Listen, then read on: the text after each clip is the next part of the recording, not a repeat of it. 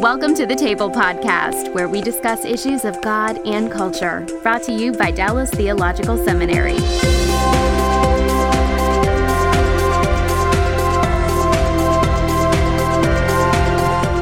Welcome to the table. We discuss issues of God and culture. I'm Darrell Bock, Executive Director for Cultural Engagement at the Hendricks Center at Dallas Theological Seminary.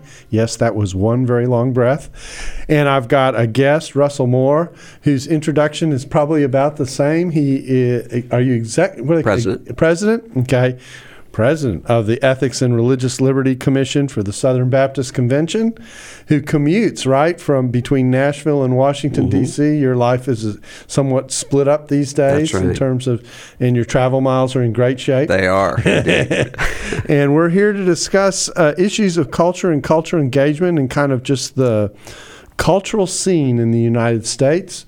And so, my opening question first of all, thank you for coming in. We really Well, do for having me. appreciate uh, you being a part of this. Um, how does a how does a good Mississippi Southern Baptist boy who became a theologian like you end up doing what you're doing now? Well, I think it's probably like in most people's lives, you look back and you see things that you thought were cul-de-sacs and diversions that, that ended up being God preparing you for what you would do later on. That certainly is the case for me. I was uh, I felt a call to ministry pretty early on, uh, say a 12-year-old. And then I started moving away from that uh, in high school, moving toward a political life. And so I ended up working in politics uh, for a while. Found myself on Capitol Hill. Uh, they, the Library of Congress would allow Hill staffers to get discard books. And I had a pile of books. And one of them was a pastor's manual uh, on weddings and funerals and what have you. And it wasn't until I got back to my apartment that I thought, why did I want that? And that's kind of what the Lord used to pull me back into ministry.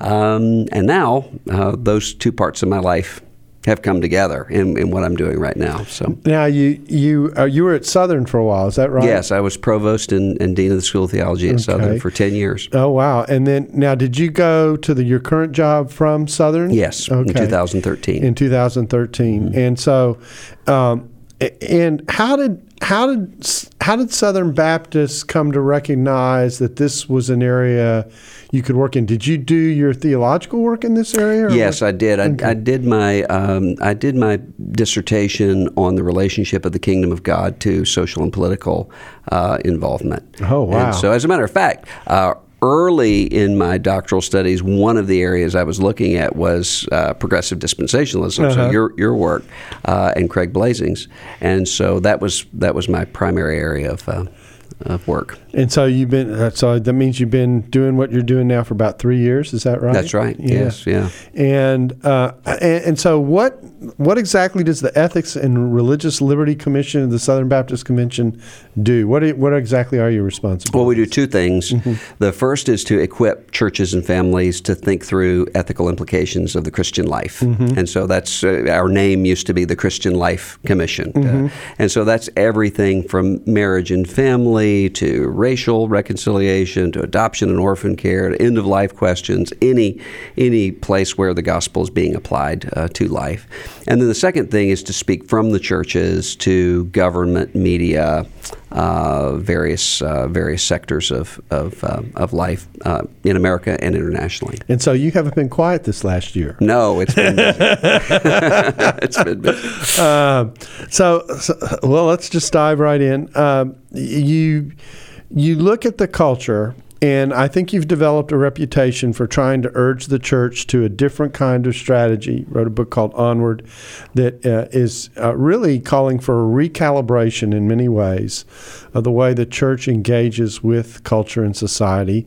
So let's let's talk a little bit about that book and, and what it represents in terms of recalibration. First of all, your uh, I'd like to get your analysis of what we did that, that, that so enamored you with what the church was doing that you wrote the book, mm-hmm. and then and, and then secondly where you where you think the church should go. So let's talk about kind of where we were in, in your your assessment of what the culture war either did or did not accomplish for the church.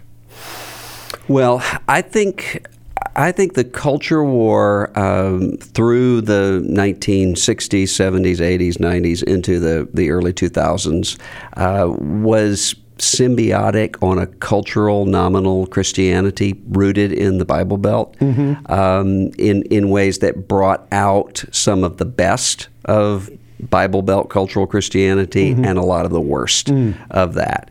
And so I think in many ways the church. Um, I think in some ways the activist evangelicalism of the last generation did continually remind Christians of their civic obligations mm-hmm. in, in, some in some helpful ways. And then also served to create a great deal of, of cynicism and wreckage both within the church and outside the church. And I think a lot of that had to do with too high of expectations uh, mm-hmm. uh, on the on the part of some Christians, followed by a, a loss of priority uh, mm-hmm. of gospel and mission when it comes to to political engagement and social engagement generally. And, and the hard part here, of course, is the kind of, and, and, we've seen this in history before, when the Christian church gets allied to raw political power. Um, it it it sometimes doesn't come out so well for the church and the right. gospel. I mean, I, th- I think most people's assessment of what happened when the church got very, very close to Constantine is, I mean, there were some blessings, obviously, for mm-hmm. the expansion of the gospel and for uh, for what what that represented for Christianity to no longer be persecuted. But there also were some some uh, how can I say it some there's some confusion introduced mm-hmm. about what the gospel was really about mm-hmm. and why it was necessary.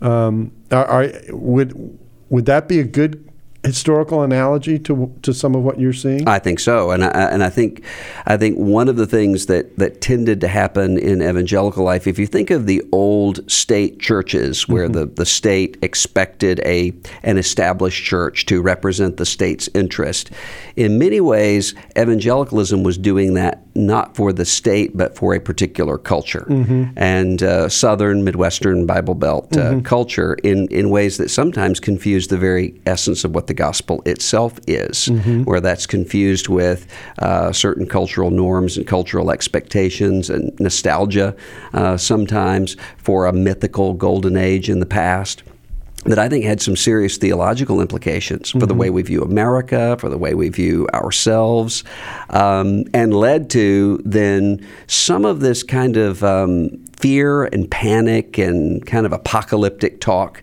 uh, coming from Christians who don't know what to do mm-hmm. when they look around and they say, Our neighbors don't agree with us, they don't share our, our values, and we're not maybe the real America that mm-hmm. we assumed ourselves to be. Um, there, there, shouldn't be any reason for that fear and panic. We should have always known mm-hmm. uh, that we're going to be swimming upstream in any culture, anywhere. Mm-hmm. Let's talk a little bit about the theological roots of that because I think that's an important point. point, and that is uh, you talked about you you've written about the kingdom of God for much of your career. Um, what is it about the kingdom of God that should tell? the way I ask this question is, what is about the ministry of Jesus that should tell us mm-hmm. that that to be a Christian um, means that you're in a you're in a challenging position in relationship to the world, and oftentimes the world is going to push back. Mm-hmm.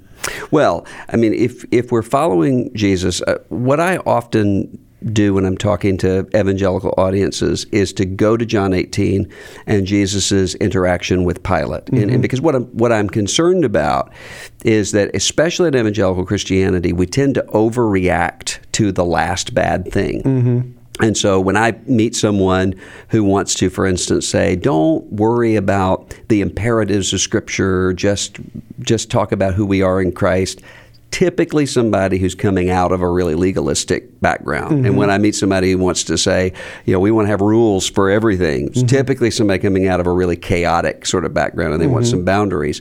I think the same thing happens in social engagement. Mm-hmm. So you have people who, when they see a really hyper politicized or hyper uh, culturally uh, informed Christianity, they want to respond with a kind of withdrawal.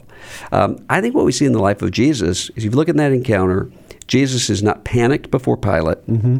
Jesus recognizes my kingdom is not of this world mm-hmm. and says, if my kingdom were of this world, then my servants would be fighting. Mm-hmm. And so he, he rec- recognizes the difference between the kingdom and uh, the Roman Empire. But At the same time, we have to remember that we, in our context, are standing both where Jesus stood and where Pilate stood. Mm-hmm. And so uh, we're, we're, as citizens, people who hold the sword uh, mm-hmm. uh, that Paul talks about in Romans 13. Yeah, it's a participatory democracy. Yeah. So we're either going to we're either going to do that with consciences that are informed by the gospel or consciences that are informed by something else. Mm-hmm. So we're we're in both of those places at the same time. I think that's important to know. Yeah, I, when I when I think about this in relation to Jesus' ministry, I like to make the point that the whole second half of Jesus' ministry, once Peter confesses him, and their initial expectation is what I call they want an Arnold Schwarzenegger Messiah. Mm-hmm. Uh, you know, I'll be back with an iron fist. Um, and he's saying, well, wait, before we get there, you know, there's this little thing of the cross, mm-hmm. and uh, and if they're going to crucify me, then uh, you better be prepared as well for a pushback, and and yet your call is going to be to do two things simultaneously that are hard challenge people on the one hand with the with the standards that God calls us to live and the recognition that they don't live by those standards and extend an invitation for the opportunity for God's grace to shower over that and take care of that. Mm-hmm. And it's that combination of challenge and invitation that we're into. And so when we become a part of the kingdom of God, we don't join the world. We actually are, are, separated from it. We one metaphor is exiles. We become exiles in a foreign mm-hmm. land. Another metaphor is we're ambassadors. Right. We become ambassadors who represent God. And in that in those pictures are the two of the primary ways we're supposed to see our identity so that our circumstances don't overwhelm us because we trust in in the activity of a sovereign God whose whose relationship with us is secure because of what he's done for us in Christ. Yeah. Yeah, and I think it's provo- provocation that leads to reconciliation. That's mm-hmm. what you see consistently in the life of Jesus. So mm-hmm. when when people when people seem to be on board with what he's saying, Jesus almost always says you don't understand what I'm saying mm-hmm. presses the provocation until mm-hmm. there's a sense of uh, even among his own disciples that we see in, in John 6 and, and elsewhere. But it's ultimately leading toward reconciliation. People reconciled to God, people reconciled to one another.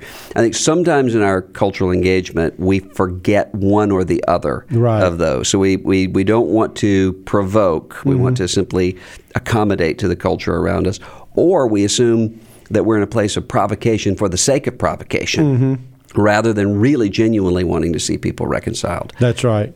Yeah, I, I, I call I call it Jimmy Cagney theology. You dirty rat, you shouldn't be doing yeah. that. There's yeah. not much good news in that yeah. in that message. So um, it's it's an interesting uh, it, it's an interesting tension that we have. Now, there's another unique thing that's wrapped up in this, in the in the challenge and invitation, uh, and in the the issue of uh, of association with the state and social presence, and that's the idea of power. Mm-hmm. And uh, in my listening to you, the thing that stands out to me, or one of the things that stands out to me about what you're saying, is the way in which you're trying to help Christians understand. Um, uh, how do I want to say this? Um, the seduction of power, I think, is the phrase I want to think of. Is is that power is this crazy thing that we think is great if we have it or we seek it, but it actually isn't. At least the kind of power we're talking about. There are different ways to talk about power it isn't the type of thing that's really at the core of the gospel. There's a different kind of power that's at the right. core of the gospel right. than the type of power we're talking about here that's social power. Uh, help us differentiate that a little bit. Well, I mean, you, you, look in the New Testament, and Jesus, and then the Apostle Paul, particularly, and Peter as well, recognize uh, civic power mm-hmm. uh, and recognize social power. So, Paul, uh, for instance, will appeal uh, all the way up to Agrippa, and mm-hmm. he's, he's working within the system of, of political power. But they're always consciously subverting that and minimizing that, mm-hmm. especially among people who who tend to prize that and to see that as that kind of coercive power over other people mm-hmm. as being the the end goal. And that frankly is a temptation not just for Christians who are operating in the activist world or in the uh, or in the political electoral world. All of us are engaging politically all the time. Mm-hmm. It's just but what we do together in, as groups of, of people. And so we're we're thinking through and we're engaging that sort of power all the time. Question is whether or not we see that as ultimate, and whether or not we see what it is that that does to us. And so I think that when you don't have a consciousness about what's happening to you uh, with the use of power, I think that's when we become in a really dangerous place. And I think we've, we've seen that often in an evangelical Christianity that defines ultimate power and influence in the world's terms. I don't think that's only in political activism.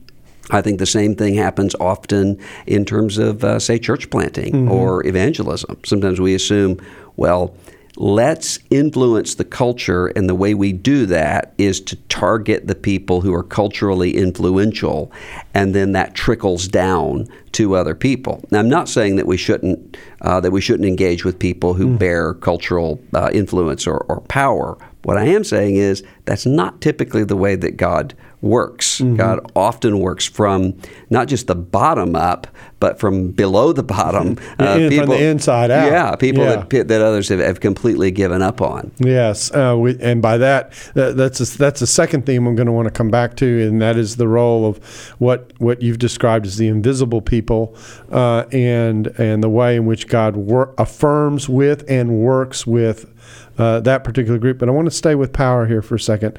You said that power has a tendency to do things to people, and, I, and I, so that raises the question: Okay, so what does it do to people? Um, mm-hmm. what, wh- how does you know, there's the old line that goes with the Acton University that they love to quote, uh, you know, over and over and over again. Uh, power, power corrupts, and absolute power corrupts absolutely. Some variation of that. I probably mm-hmm. didn't quote it exactly right, but um, uh, what is it that power does that, that gets us off track? Well, I think one of the things is to is to consistently bring us to a place where we we forget the nature of limits. I mean, I think that's one of the one of the, the primary problems that we have in in life general is is wanting to see ourselves either as gods or as animals. Hmm. Um, either we're those who are driven along by our instincts, um, and we're below what it means to be be created in the image of God, or we're more than creatures. We have we have the ability to decide good and evil mm-hmm. uh, on our own terms, and to and to coercively enact that over other people. I think that temptation is persistently there. That's what Jesus is having to correct with the disciples. Uh, consistently when they're they're thinking of their own influence and to say this is not the way the Gentiles operate. Mm-hmm. That's not the way that I'm teaching you to operate. And then when you come to especially when you're talking about cultural and political influence for Christians there's always the temptation to use the gospel as a means to an end mm-hmm. uh, to that political power or, mm-hmm. or, to that cultural influence in ways that ultimately erodes the, the witness of the church. It, it turns us into people who aren't primarily motivated by the gospel and it it creates cynicism among our neighbors. Hmm. So, in one of the, I deal in all kinds of issues. One of them being religious freedom, mm-hmm. religious liberty. One of the things that I find is that people who are on the other side of me on mm-hmm. a lot of basic religious freedom issues, most of them don't get mm-hmm. religious motivation. Mm-hmm. They're not hostile to it. They just don't understand it. Right. And so they assume you must really have some other motive. Yeah. Uh, nobody really believes they're going to stand in judgment. Their conscience needs to be free. So you must really be about saving some money or uh, creating some power.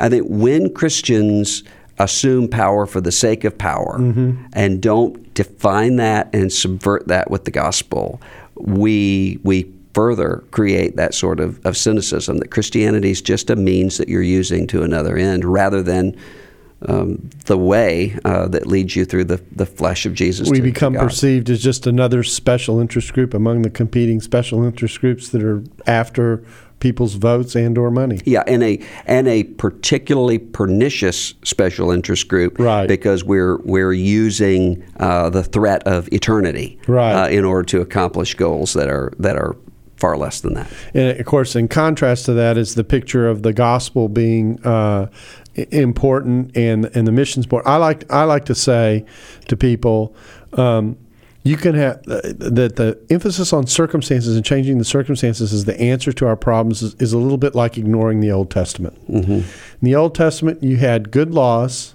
but people who needed changed hearts. And so, what did you have? You had chaos. And what was God's response to that? He gave us new, the hope of a new covenant. The new covenant says, I'm going to change you from the inside. Yeah. And that's why you got a new covenant, because real change requires real heart transplant. Yeah and it requires being a new creation in Christ. It requires understanding that you need what only God pro- can provide because you can't do it on your own strength. It, it there's a lot of uh, of self renunciation in the positive sense that comes with the gospel in terms of what God can provide, and the danger of our being able to manipulate. Um, outcomes or attempt to do so or believing that we can robs us of the understanding that we really need to be dependent on God. Yeah, and that's we learn that personally, and that also applies culturally. I mean, someone asked me the other day what biblical figure I most identify with, and I said, I think the Gadarene demoniac, because uh, you have someone who what's what's changing is Jesus saying who are you? Mm-hmm. What what is your name? Mm-hmm. And and the response is we are we are many, we are we are legion. And Jesus speaks beyond that directly to that person. But what's interesting in that is that prior to that, mm-hmm. the people are trying to restrain the demoniac, can't, mm-hmm. even with chains. Right. That's not enough. Right. I mean, what, what has to happen is to reach into the real nub of the of the issue, not simply to, to restrain and to deal with the, the implications of that and the circumstances. And the interesting thing is, is that on the other side of that, of course, what we see after the exorcism is performed is he's sitting clothed and in his right his mind. Right mind. yeah. yeah. Uh, at peace before Jesus won wanting wanting actually to follow Jesus like all the other disciples do. And Jesus says, "Well, wait, I actually have another assignment for you. You can me, represent me quite beautifully right here where you are." Yeah, yeah. And it's a it's a wonderful calling. God is a genius storyteller, and the evidence of this is threaded throughout Scripture. In Christianity Today's new show, Holy Curiosity, with me, Kat Armstrong, we explore storied connections threaded throughout Scripture from the Old Testament to the New. Our first mini series, Connecting Dinah and the Woman at the Well, welcomes experts like doctors Tim Mackie and Diane Langberg to give us insight and context into the physical location and meaning of these two stories. These stories will spark holy curiosity in your own faith because once you see these connections, you can't unsee them. God wastes no person, place, or thing. Listen and subscribe to Holy Curiosity with Kat Armstrong on your favorite podcast platform. Uh, let me ask you this. Um, as you uh, are you in general hopeful about where we are or are we in a place where we're really at a turning point and we need to the church needs to kind of wrestle with where it's where it where it it needs to be I am a short term pessimist and a long term optimist. Okay. And, uh, and, and so I'm, I'm more optimistic than pessimistic. And I don't just mean that in terms of the eschaton. I mean, right, right, right. You know, as Keynes said, in the long run, we're all dead. And right, as right. Christians, in the long run, we're all resurrected from the dead. But even before that, I think what we're seeing happening in the next generation of Christians mm-hmm. makes me really hopeful uh, about the future and about the way that we're going to be in, able to engage with our neighbors in the future. Well, that's an interesting analysis because I think a lot of people look at what's going on and they think the sky is almost falling. Yeah. And that, and, and that yeah. the, uh, the next sound you will hear is the great thud upon us. Right. And so uh, you and I both feel that there there actually is some hope in what lies ahead. But there also is some very real reflection that the church needs to engage in. So let's talk about let's talk about them in two parts. Um, the the the reflection that the church needs to engage in. You wrote a book onward that really is an appeal for a different kind of engagement. Um, why don't you talk about what that engagement looks like and and compare or contrast it to what we have seen or what most people are familiar with when they think of the church's engagement? Well, my perspective on the future can kind of be summed up in that old Grateful Dead song "Touch of Grey," mm-hmm. in which uh, they say it's even worse than it appears, but it's all right. Okay, uh, I, think, I, think, the situation around us culturally is much worse than mm-hmm. than what we know in mm-hmm. all sorts of ways. Just as the situation within us is much worse uh, than than what we know.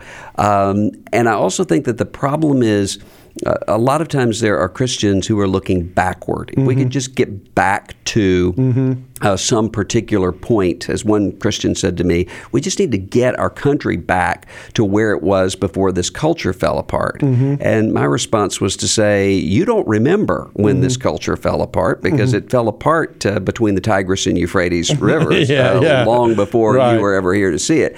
And I think that's I think that's right. But we also have, I mean, we have a promise of a gospel that brings with it its own power. Uh, the church is being built by Jesus himself. We not only know that by faith, we also are seeing that uh, all around the world where where Jesus is building his church, including in some very very difficult places, and and creating leadership for his church in ways that ought to give us uh, a, a good deal of hopefulness.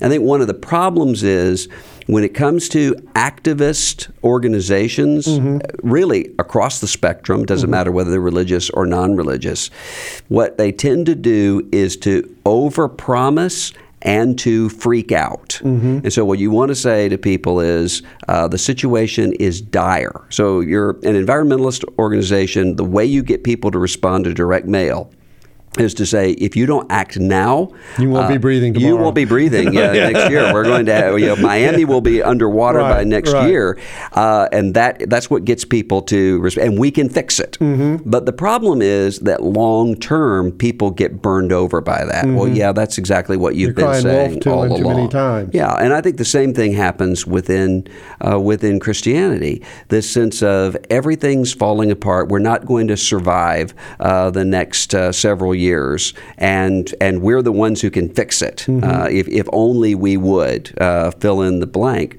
Both over promises and under promises, and and creates a a, a, a system of undue fear and undue outrage uh, from people who ought not to be thrown uh, that easily. And one of the things that I notice is that Jesus is preternaturally calm mm-hmm. in the Gospels when mm-hmm. everyone else is freaking out, mm-hmm. and Jesus is in Sometimes anguish, sleeping. and sometimes even sleeping, and Jesus is in anguish when everyone else is calm. Yeah. Uh, I mean, that, that's in the temple, uh, with the fig tree, in the Garden of Gethsemane. The disciples are sleeping, and Jesus is the one who is sweating blood because he has a different understanding of what, what the priorities are. And so I think the kind of super apocalyptic language betrays a lack of confidence both in the gospel and in God's creation structures. I mean, people people are people are meant to flourish within certain boundaries and in certain ways if we really believe that God's designed it that way resiliently mm-hmm. then there's a there's a certain point at which people say we're we're burned out by this. We're burned over by this. Mm. What else is there? Mm-hmm. And we need to be the people who keep the light lit to the old paths and, and to the living water to be able to say there's an alternative to these mm-hmm. things. Now, it, it, it strikes me in, in listening to you that there's this there's this there's this tension between how can I say this?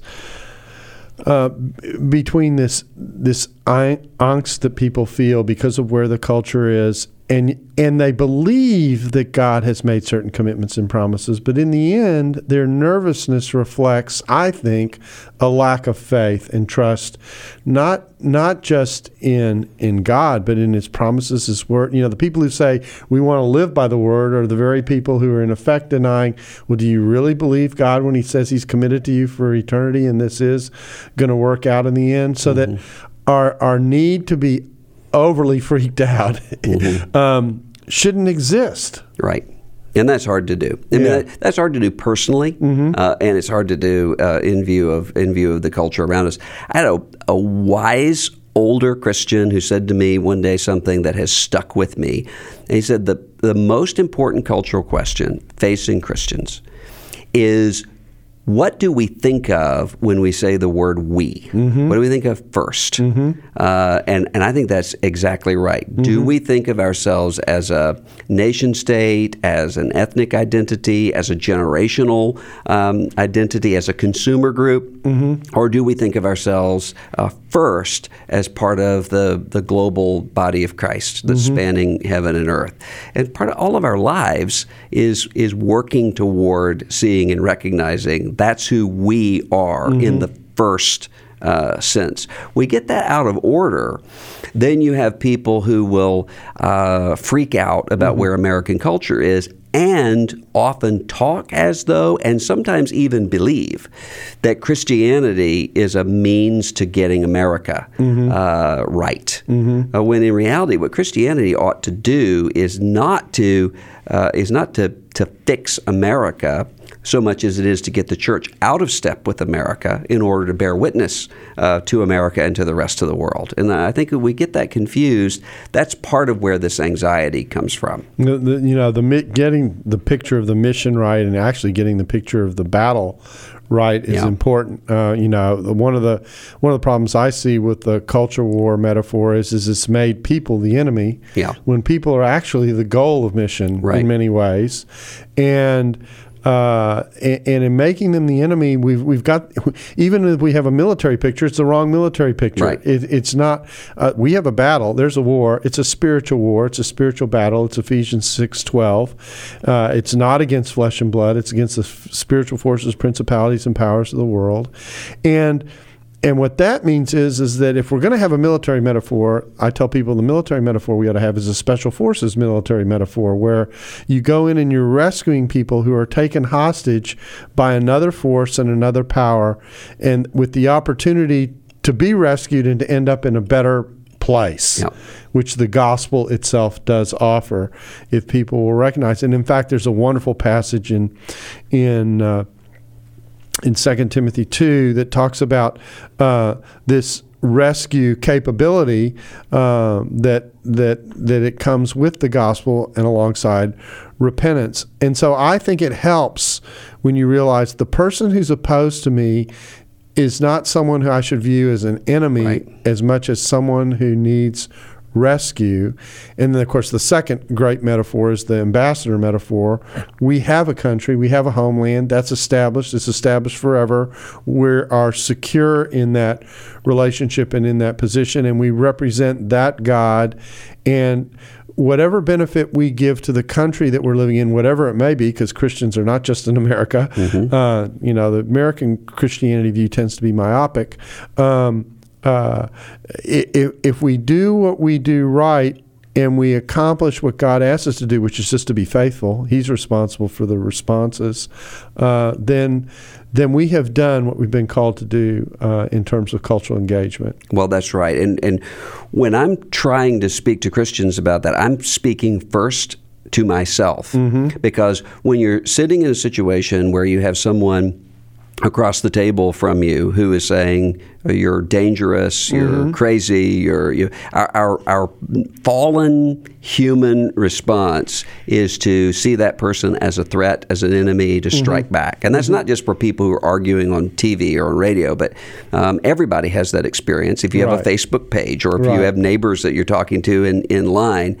And so what, what I have to remind myself of consistently is that this person across the table from me who completely disagrees with me may well be the person who will evangelize my future grandchildren. Yeah, he might be a Saul who becomes a Paul. Yeah, exactly. I mean, so if you think, and, and that, I learned that from this um, deceased uh, evangelical theologian that you will uh, you, you- that you knew quite well, Carl F. H. Henry. In his in his elderly days, I was talking to him. I was in my early twenties, and I was kind of really pessimistic about the future of evangelicalism. I said, "You know, what do you see with all these seeker sensitive trends and everything else? Where, where is the future?"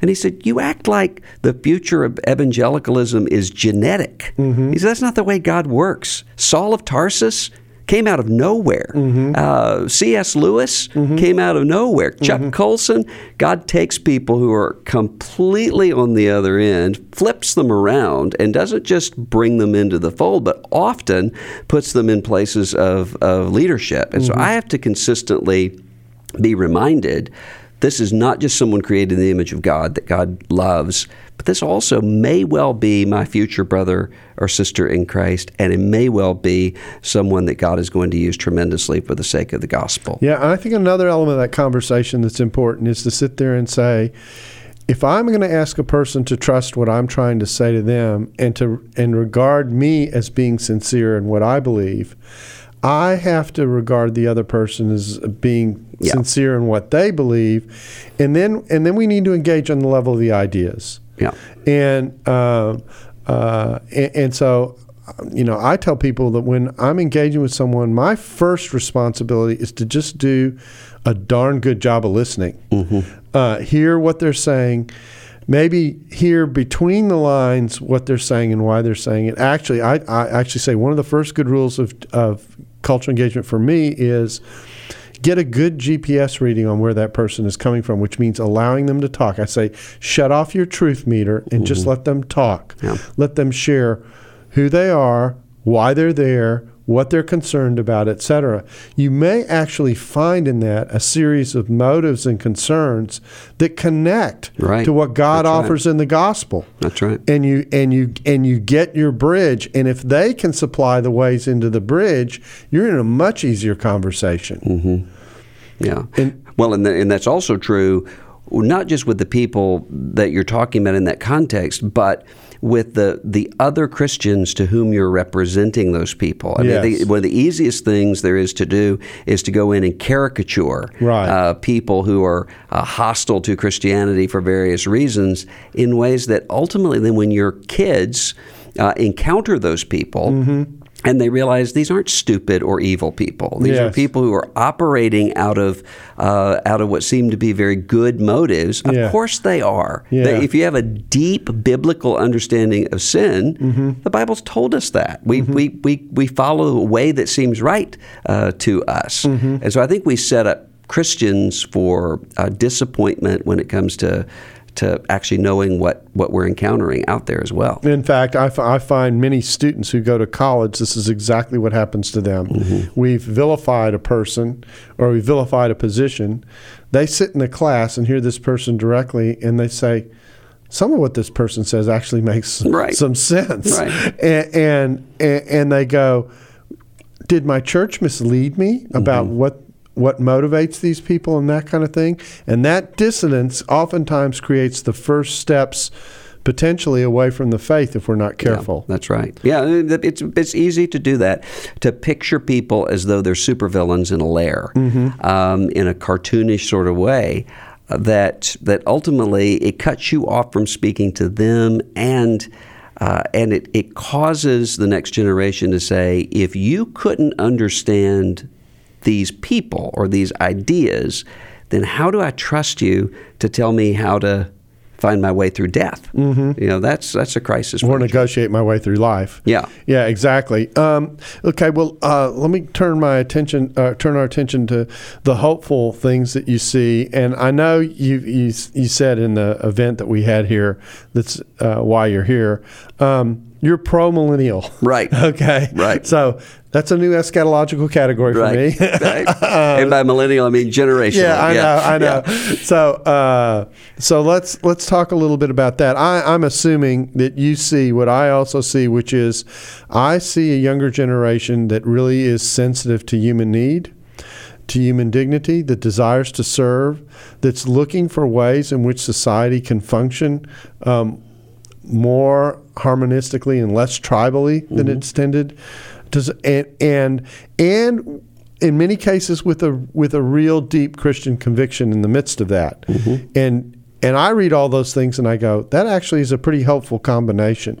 Mhm. Yeah, I mean, when when you look at uh, when you look at when I look at millennial evangelicals, uh, the typical millennial evangelical is far more theologically robust than his parents or grandparents were, uh, and and far more involved in the mission of God, and and that really is because the culture has in some ways forced that Yeah. because you, you, you can't simply assume a Christian identity. Yeah, they have to You- carve out their You have Christian to carve it out. You have to you have to constantly be questioning what do I believe, and then learning how to articulate that Right. to people who who don't uh, see it at all. And they also have experienced a lot Mm-hmm. of. Um, woundedness, brokenness in ways that are we all are, but in ways that are uh, openly manifest. And I think in ways that God has used uh, to create a generation that really is paying attention to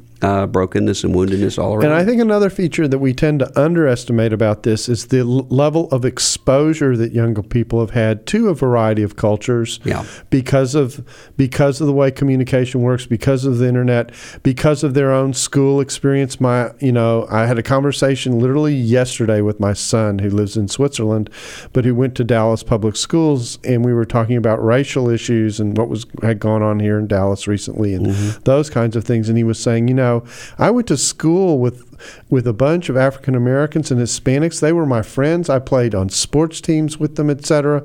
He had a much less racially isolated upbringing than I did, and and and so he inherently understands th- their reaction to things that I have to work to understand, really. Right. And uh, and that exposure ha- has taught them, in some ways, in good ways, uh, about the variety of experiences that people can have in life, simply because of uh, where they were born and who they are.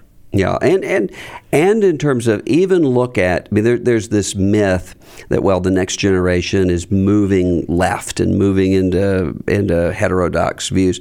If, if you're looking at who are the people who are likely to articulate a confession of faith, who are the people who are likely to have and to maintain uh, church discipline and accountability, it's the next generation. I mean, now the they may be tattooed, uh, and they may not look like uh, what people typically think of when they think of evangelical Christian in America, uh, but they're people who are deeply orthodox and deeply concerned about what does it mean to be the church. I think that's that's good news and an improvement over what we've seen in a long time. Okay, so uh, there's one other thing that I want to be sure we cover before we run out of time, and that's this the the commitment to the invisible, or what we might what I would characterize as um, demonstrating that the gospel is ultimately about reconciliation and reconciliation across the full. Depth of humanity that God has created. Um, let's talk about that a little bit. And and for this, I think the way in is to talk about the Luke four passage and the type of people Jesus said He was reaching out to. Uh, I'd love for you to elaborate that theme for us. Well, I mean, Jesus, when he's giving his, his inaugural sermon uh, of sorts in his in his hometown synagogue, uh, he starts talking about the kingdom of God. The people receive it really well; they like it, and then Jesus turns around and starts saying, "No, you don't understand what I'm talking about." There were many widows in the land of Israel, and God went outside the boundaries of Israel to a Gentile widow, went outside the boundaries of, of Israel to a Syrian leper, mm-hmm. and the people are alarmed by that. I don't think that's something that Jesus did one time. Mm-hmm. I think that's what Jesus is doing consistently throughout his ministry, through the Holy Spirit, all through the book of Acts, and ongoingly does for his church. Mean, he's consistently pushing back against the people who thought they had it together. Yeah. yeah, Yeah. and, and who should have known better. Yeah. Uh, and he tends to be uh, gentle and inviting to the people who who those people thought were so completely on the outside. God certainly wouldn't have much to do with them. Right, right. Uh, so they were invisible to some, but they actually were quite visible. In fact, they were the goal for God. Yeah, and I think that's that's the problem that we, we all have. I, mean, I have a I have a picture on my desk of civil rights workers in Memphis um, with signs "I am a man." I think that's the the fundamental question of who do we see and recognize as human beings, as our neighbors, uh, as, as as Jesus talks about in, in Luke ten, as as people who bear dignity and who are who are worth being paid attention to. Um, and I think there are all sorts of people that it's not that we're hostile to those people, it's just that we don't think about them at all. Right. And I think sometimes that differs depending on what our uh, social and economic classes, what our political affiliations are, what our any number of different factors that cause us not to even see or to recognize those people around us. So, um, so we we look at what's going on, the chaos to some degree around us, and yet there is good reason for hope. What is, what is the way forward for the church as far as you're concerned? I think the way forward for the church is to is to learn how to articulate the gospel and the Christian message to people who are not familiar with it. So there's a lot of translation. work There's that a lot of translation work that needs to, to take place.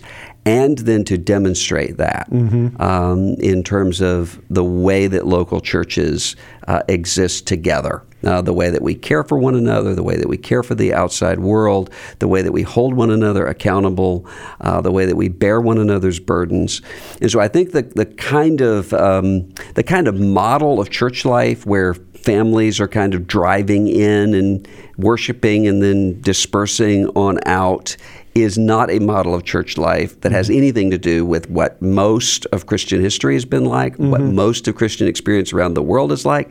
It also is not going to be a model that is going to be able to last or work. No In and Out burger culture. for Christians. No, no.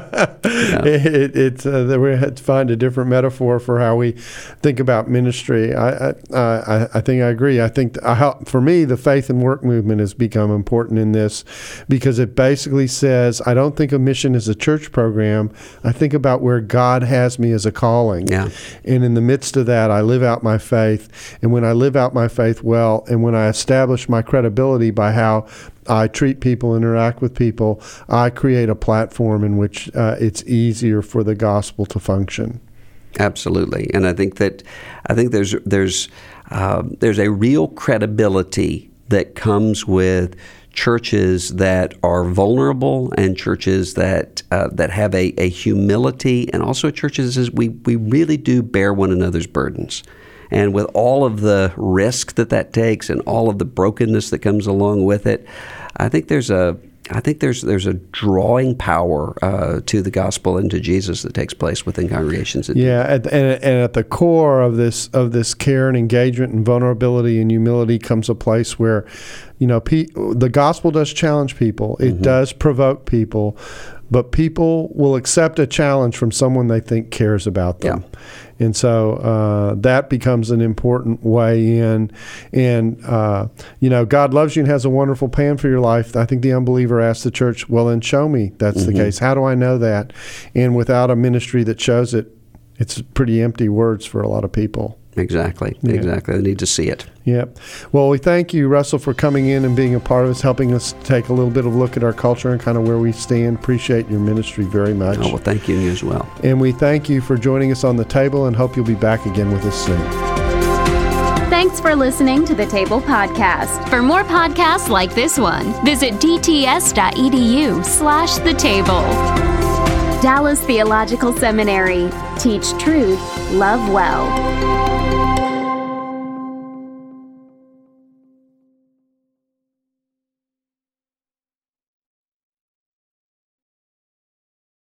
This episode was brought to you in part by the Lord of Spirits podcast. Many Christians yearn to break free of the influence of secular materialism and to understand the union of the seen and unseen worlds as made by God. What is the spiritual world like? Tune in wherever you get your podcasts.